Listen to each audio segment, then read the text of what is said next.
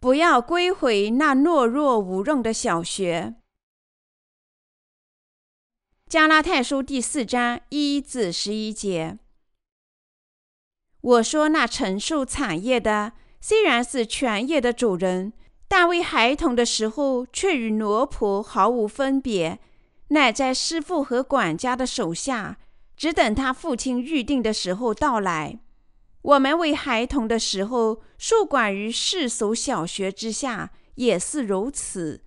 及至时候满足，神就差遣他的儿子为女子所生，且生在律法以下。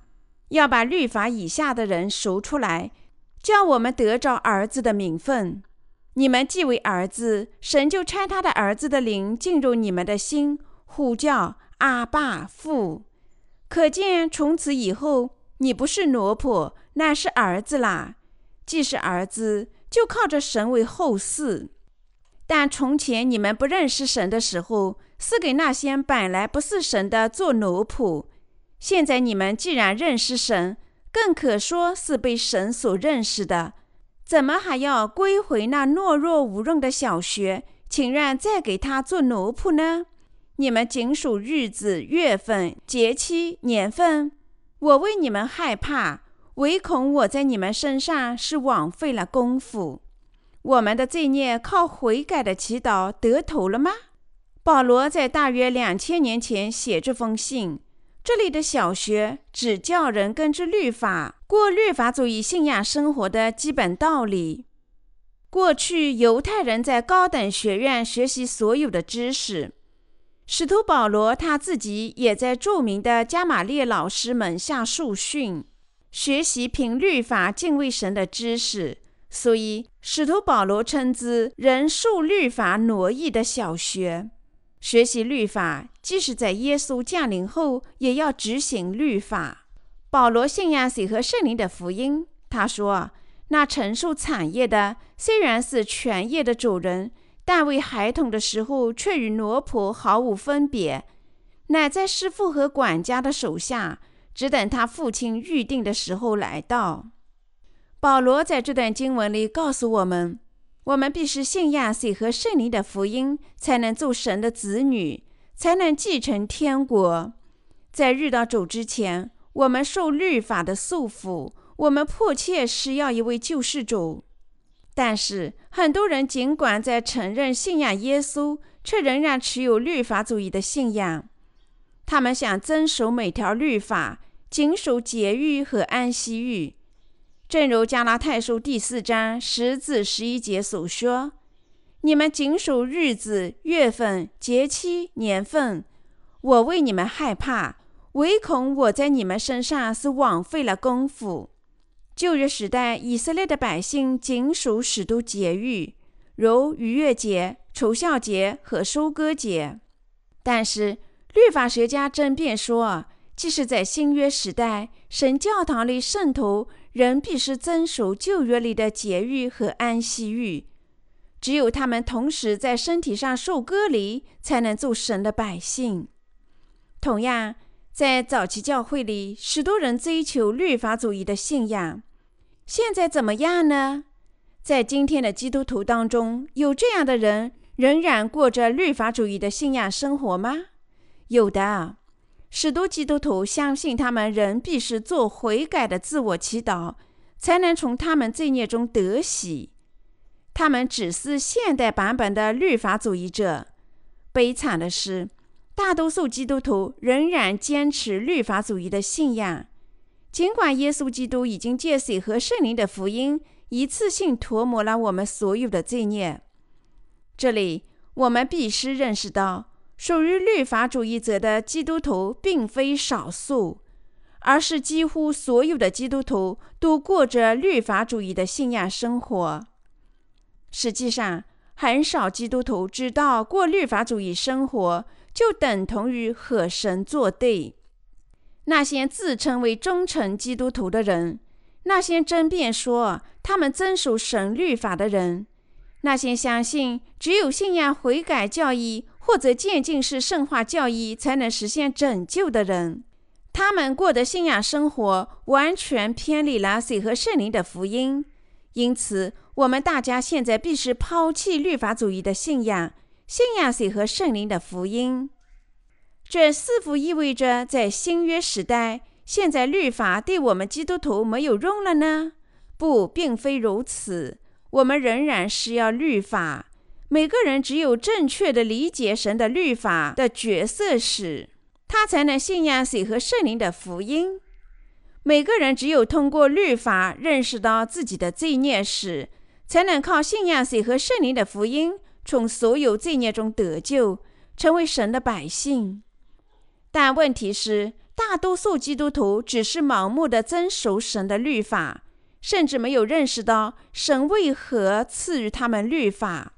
神赐予我们律法，是为了让我们认罪和知罪。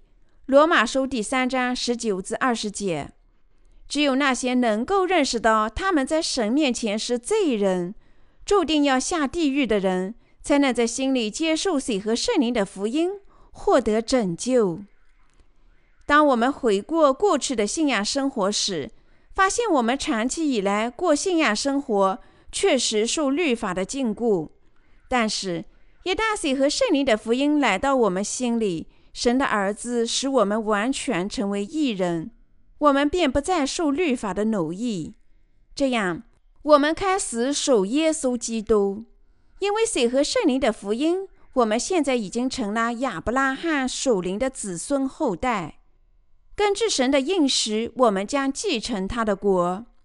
然而，那些坚持律法主义信仰的基督徒仍然漠视水和圣灵的福音，绝对相信他们必须每天做悔改的祈祷，才能接受罪孽得赦。他们相信，虽然信仰十字架上的血，每个人已经一次性从他们的原罪中得赦，但他的个人罪只能靠以后悔改的祈祷才能得洗。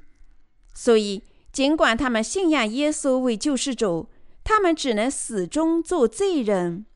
所以，他们信仰，即使有人信仰耶稣，也只有在死的时候才会变得无罪，进入天国。这些人实际上成了神的敌人，尽管这不是他们的本意。为什么呢？他们反对神，反对他的教会，恰恰因为他们拒绝神一次性赦免他们罪孽的真理，而想靠悔改的自我祈祷领受罪孽得赦。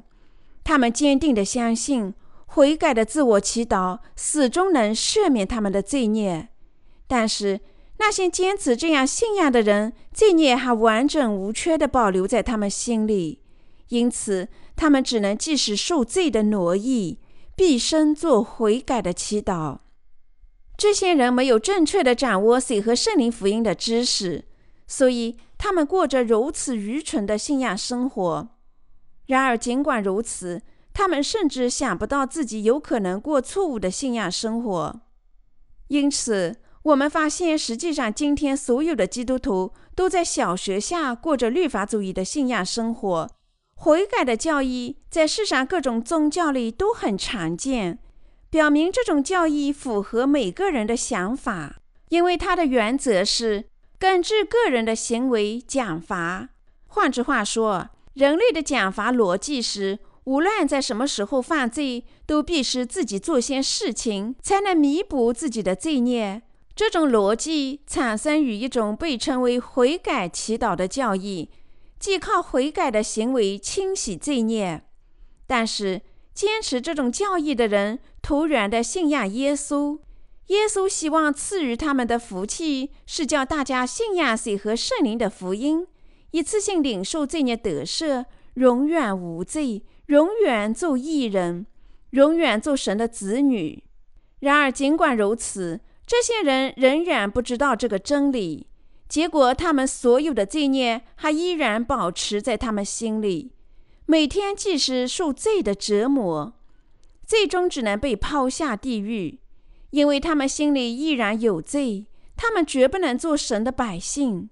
既然无数的罪孽就写在心板上，他们不能对神说：“我没有罪，我是义人。”耶利米书第十七章第一节，在这些人心里。既没有见证他们罪孽得赦的道，也没有圣灵，因为这些人依然是灵盲，他们对前途含糊不清，心想：既然我信仰耶稣，我总有一天会成为无罪的人。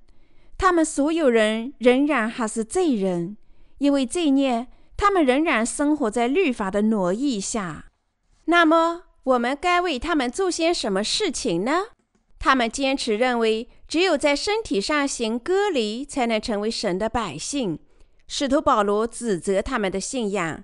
今天，我们把水和圣灵的福音传播给基督徒之前，我们还必须告诉他们。他们做悔改的祈祷，绝不能领受罪孽得赦。对于那些相信悔改的祈祷能得洗他们罪孽的人来说，我们应该这样质问他们：你们做悔改的祈祷，心里的罪孽果真消失了吗？这时，诚实的人肯定会回答说：没有。在他们认识到自己的信仰多么错误后，我们还必须向他们详细的解释水和圣灵的福音。对于那些盲目信仰耶稣的人，我们必须教导他们：第一件事情是，他们不可能靠悔改的自我祈祷从他们的罪孽里得赦，因为有了这种认识，他们才能开始聆听水和圣灵的福音，在心里接受福音、信仰福音。我们告诉所有那些信赖自我悔改祈祷的人。只有水和圣灵的福音，才能使他们从罪孽中得洗，使他们成为神的百姓。但是要这么做，我们必须首先让他们认识到，拥有律法主义信仰的人还没有从神那里领受罪孽得赦。我们还必须叫他们认识到，这种赦罪不能靠悔改的祈祷。然后他们还必须认识到，圣经在下面这段话的真正意思。因为罪的工价乃是死，唯有神的恩赐在我们主基督耶稣里乃是永生。罗马书第六章二十三节。然后回归水和圣灵的真福音，因为只有那时，他们才能最终理解自己信仰的妙物，认识到水和圣灵的福音拯救的正确真理，能把他们拯救出所有罪孽的福音。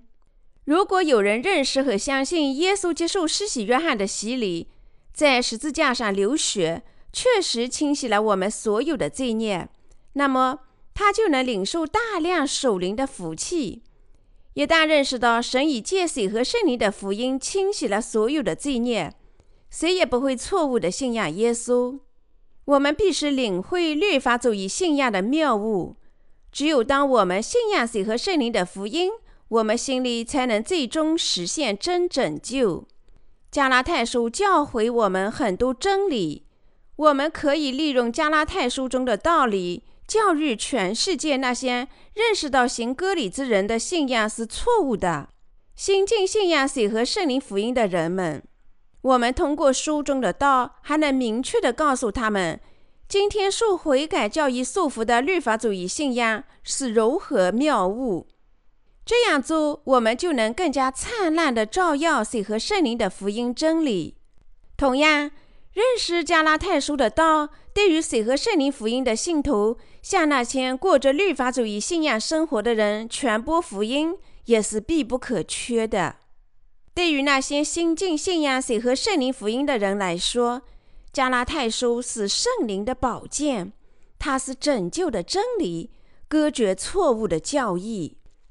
我们在全世界的弟兄姐妹和同事，经我们的收集，遇见水和圣灵的福音。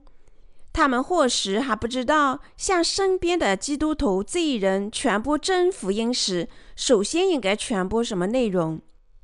尤其当他们把福音传播给那些试图通过悔改的自我祈祷清洗自己罪孽的人，那时候他们很可能不知所措。不知道首先应该传授什么内容，但明确的是，持有水和圣灵福音的人能够医治他们错误的信仰。在天主教会里，如果信徒犯罪，他们要做悔改的圣事。天主教徒要坐在认罪房里，通过一扇小窗户向牧师认罪，说：“我犯了这样那样的罪。”然后，牧师要求悔罪者在仪式上说一段祷词，或者用自己的话祈祷，安排他做相应的悔改。之后，牧师做赦免的祈祷。悔罪者应回答说：“阿门。”这制度相当于基督教里的悔改的祈祷。但是，基督徒、天主教徒或者新教徒做悔改的盛事或者悔改的祈祷，能清洗他们的罪孽吗？不能，绝对不能。通过这种方法使用这种信仰，不能涂抹任何的罪孽。然而，尽管如此，今天的基督徒根据自己的方法信仰耶稣为他们的救世主，却不知道水和圣灵的福音。他们相信被钉死在十字架上的耶稣是他们的救世主，试图通过悔改的祈祷清洗他们的罪孽。他们认为，只要勤勉地做悔改的祈祷，他们的罪孽就会全部消失。换句话说，他们只为宗教事务信仰耶稣，所以他们始终都是罪人，尽管他们承认信仰耶稣为他们的救世主。早期教会时代。加拉太教会的圣徒接受身体上的割礼，避免非信徒的歧视和迫害。为了得到那些不信耶稣的犹太人的认同，他们顺从犹太教的宗教传统。这些人不愿意寻求神的旨意，也不寻求信仰的成长。他们尽其所能，只想摆脱信仰不可避免受到的迫害，但是。如果他们从前处于律法的诅咒下，现在开始认识和信仰水和圣灵的福音、真拯救的真理，只是他们会受到许多朋友、同事，甚至是家人的迫害。你们必须认识到，即使在神的教堂里，也有许多并非真正神的百姓。我们因为信仰耶稣，自然受到那些不属于神的百姓的人的迫害。使徒保罗也曾经信仰犹太教。当他改信耶稣基督时，犹太人就迫害他，想杀死他。所以保罗说：“因为十字架的道理，在那灭亡的人为愚拙，在我们得救的人却为神的大能。”哥林多前书第一章十八节。这里十字架的道理。指主降临于世，斩价我们注定受公义的律法诅咒的罪孽，被钉死在十字架上，从死亡中复活，从而把我们拯救出所有罪孽的真理。十字架的道理不只是指耶稣基督在十字架上的死亡，而是指真理的福音，即耶稣担当人类的罪孽，在十字架上死亡，赎回我们的罪孽。从而把我们拯救出所有的罪孽。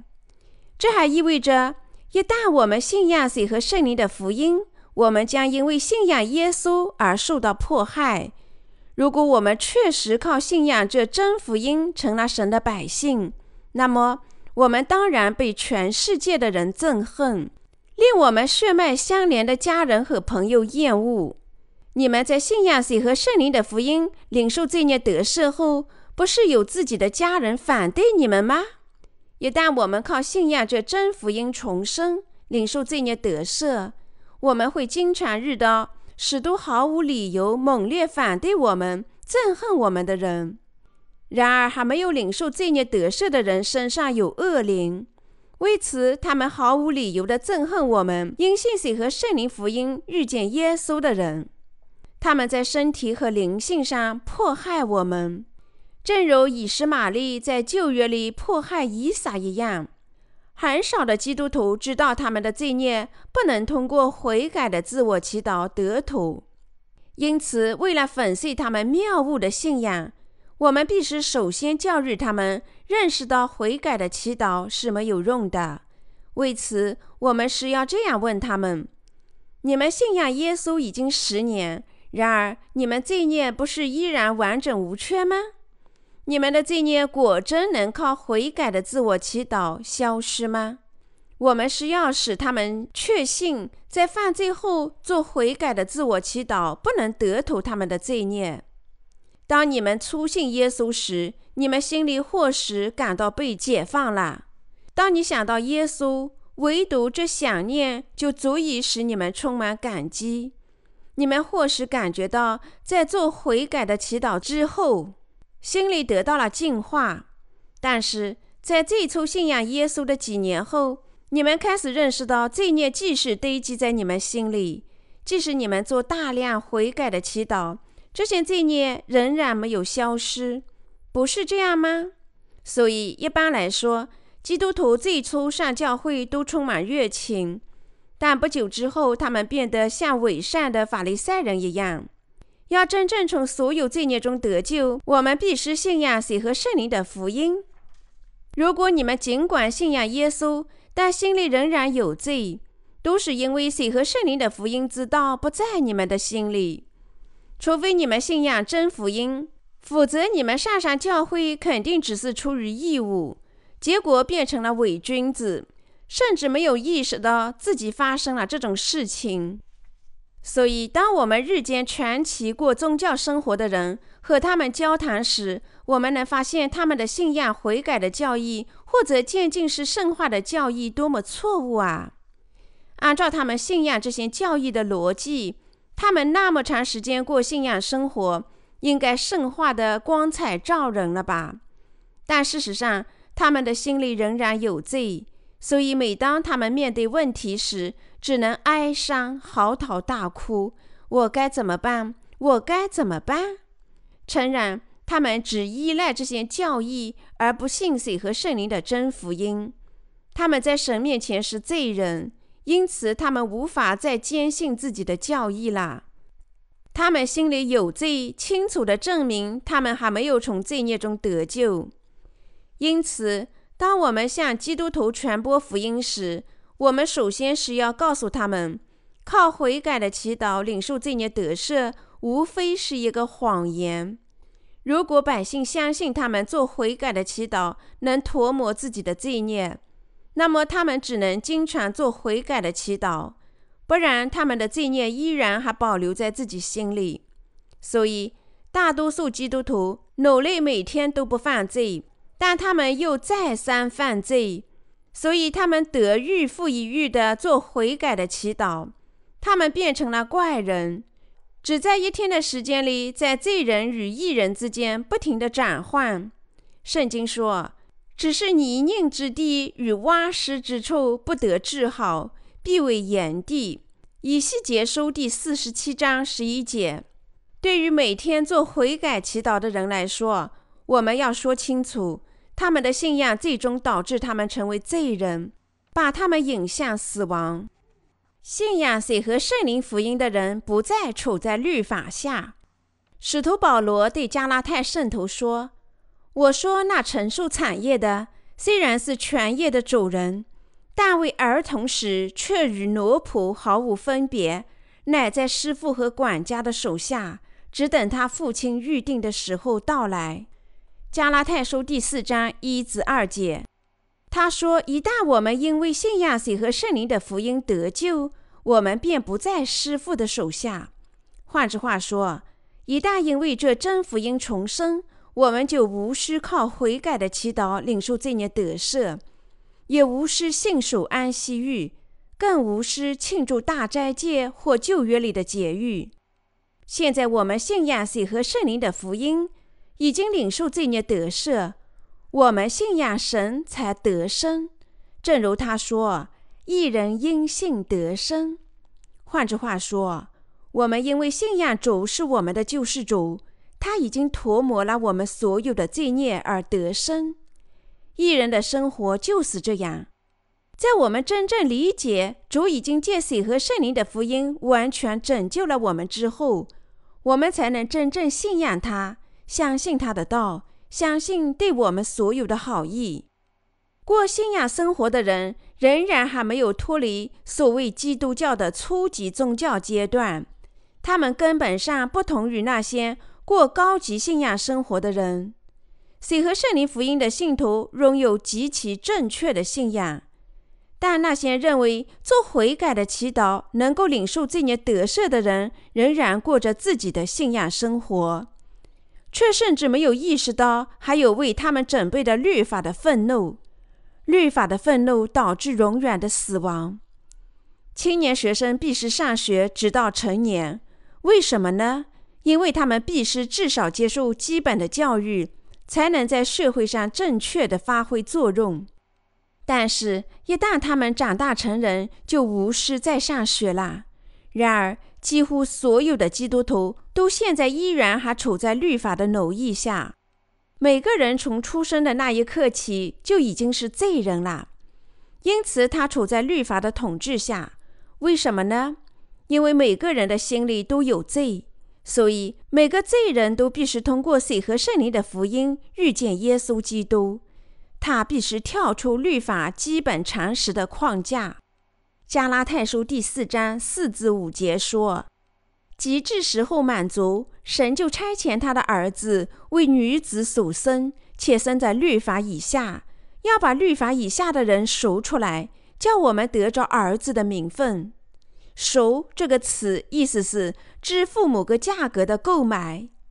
古时奴隶市场异常的活跃。”如果某人需要奴隶，他可去奴隶市场支付合适的价格买回来一个。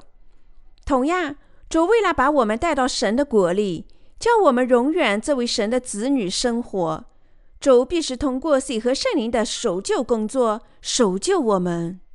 所以，主接受施洗约翰的洗礼，在十字架上被钉死，一切都是为了支付我们罪孽的工价。主是这样把我们赎救出所有罪孽的。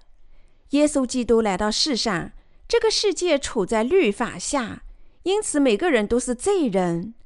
当时我们都是罪人。耶稣借着童女玛利亚的身体化成肉身来到世上，为了赎回我们所有的罪孽，主耶稣一次性把人类所有罪孽转嫁到自己身上。在约旦河接受施洗约翰的洗礼，在十字架上流尽宝血而死，并从死亡中复活。主完成所有这些形式，支付了我们所有罪孽的工价。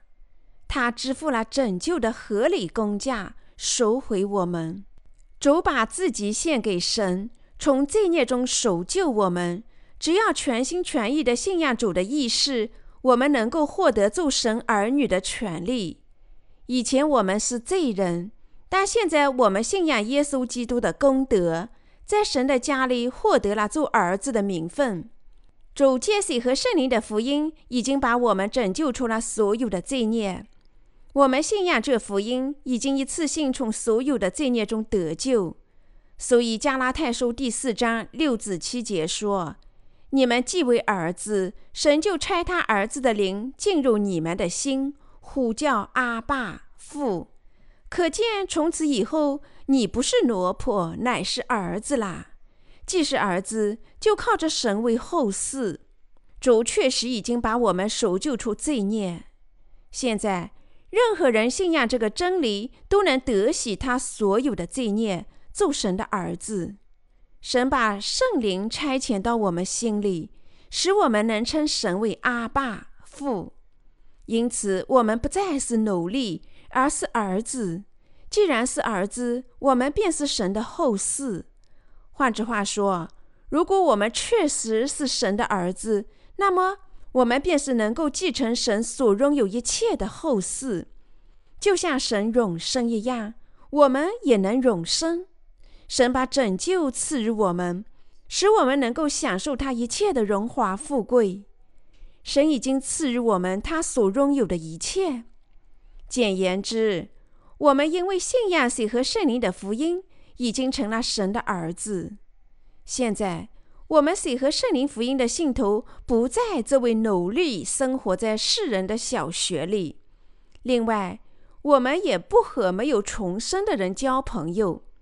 主在诗篇里说：“不从恶人的继母，不占罪人的道路，不做亵骂人的座位。”诗篇第一章第一节：“一人绝不能和罪人携手工作，也不应该携手工作。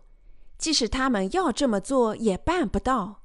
那些还没有借着水和圣灵的福音重生的人，既不能和非信徒合作。”而且也不能和信仰律法主义的基督徒合作。如果你们确实已经领受罪孽得赦，那么你们或许已经体会到，你们与这些世俗的人格格不入。但是，如果你们和世俗的百姓步调一致，那么你们应该认识到，你们已经彻底败坏了。你们应尽早回心转意，认识到你们正变成了罪恶的器皿。一旦我借水和圣灵的福音遇见主，我必须离开指导我过信仰生活的同伴。虽然他们要求我留下与他们合作，但我对他们说：“不，恐怕不行。虽然我不讨厌你本人，但我不能和你们在一起工作。”如果我传播的水和圣灵的福音是正确的话，那么你们应该信仰它。除非你们信仰这福音，否则我不能与你们交往。如果我和他们合作，便是撒谎的。如果我与律法主义者或者自称靠悔改祈祷领受罪孽得赦的人携手合作，那么这意味着我仍然赞同他们的谎话。所以我绝不能与他们携手合作。但是，使徒福音传教士不加思索地与律法主义的信徒携手合作。这些人假装属灵，只是为了搜刮信徒的财富。我自己绝不能这么做。当我重生于水和圣灵后，遇见我的世俗老朋友时，我一眼便明白，我绝不能和这些人相处。因为我们在童年时代是密友，我在感情上深深的依恋他们，但是我发现他们的信仰很初级，和他们在一起，我在灵性上觉得羞愧难当。当然，我在这里并不是说你们必须和世上所有的人隔绝，而是说和老相识、保持守灵交往没有什么益处。你们的朋友只记得你们旧的自我，你们想把福音传给他们时，他们不愿意接受你们心里的水和圣灵福音，因为他们世俗的记忆妨碍他们信仰真理。所以主说：“大凡先知，除了本地亲属、本家之外，没有不被人尊敬的。”马可福音第六章第四节。所以说。除非你们从自己脑海里消除他们，否则你们不能侍奉主，不能跟随他，也不能传福音。圣经说，亚伯拉罕听从神的话，离开本地、本族和富家。同样，除非我们抛弃旧的关系，否则我们不能顺从神的道。因此，我们绝不能受律法主义者或者世人的奴役，这是至关重要的。我们绝不能与他们携手合作，所以使徒保罗责备加拉太的圣徒，警告他们说：“既然你们知道水和圣灵的福音，怎么还要归回那懦弱无用的小学？用今天的话解释这条教训：重生的人怎能重回世界，回到律法主义的信仰？说什么靠悔改的祈祷领受罪孽得赦呢？这样做。”等于废掉耶稣基督降临于世、受洗在十字架上死亡、拯救我们的真理。既然耶稣直面迫害或者艰难，亲自担当一切以拯救我们，我们怎能回到基本的常识，甘居律法主义的手下，只满足这样的生活呢？我们绝不能这么做。如果重生人希望做仆人，他们必须做义的仆人，他们不能做罪的仆人、魔鬼的仆人或者律法主义的仆人。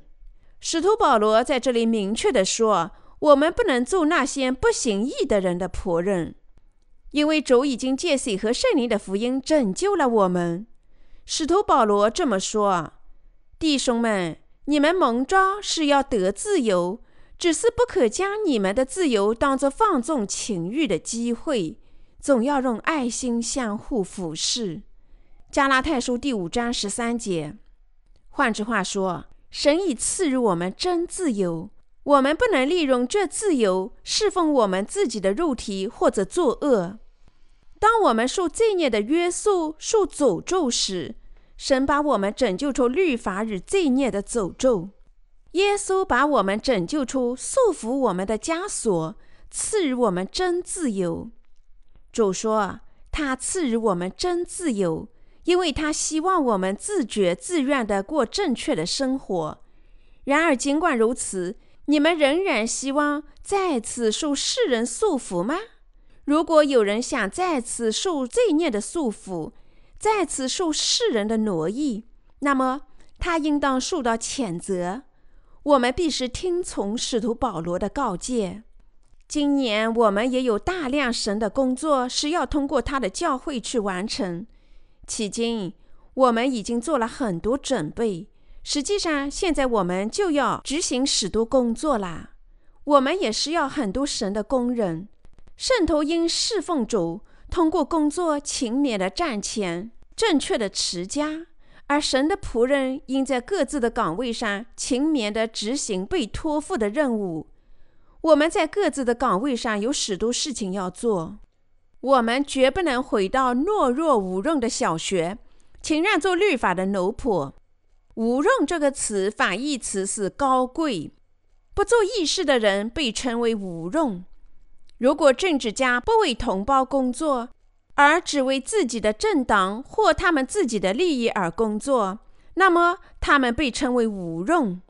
他们除了吹牛，还会做什么呢？如果我们基督徒只捍卫我们自己教派的教义而放弃真理，那么我们无异于属灵的无赖。这样的无赖正是那些行割礼之人和悔改祈祷的倡导者。我们基督徒必须以神的道作为我们的粮，信仰神的教诲，在属灵上成长。我们必须因信得生，聚集我们的力量。我们不应说“我再也不管了”，因为教会有领导，还有仆人老前辈，他们会照顾一切。主希望使用我们作为他的工人。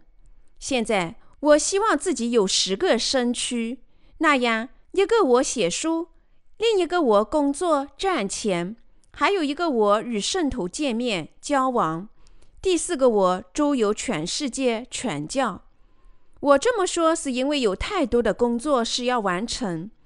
如果所有这些工作很快能完成，就太好了。我的信徒朋友们，你们是要回归那懦弱无用的小学吗？你们回到这种律法主义的信仰？说什么原罪得赦，只靠信仰耶稣在十字架上的血，而个人罪孽得赦靠悔改的祈祷吗？我知道这不是你们的本意。如果你我献身正确的事情，那么我们就成为义的器皿。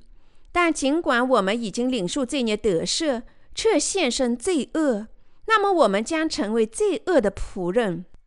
所以主告诉我们要做义的仆人，无论谁，只要他献身做义的器皿，那么他身上的圣灵便喜悦，主会赐予他恩典，始终赐福他。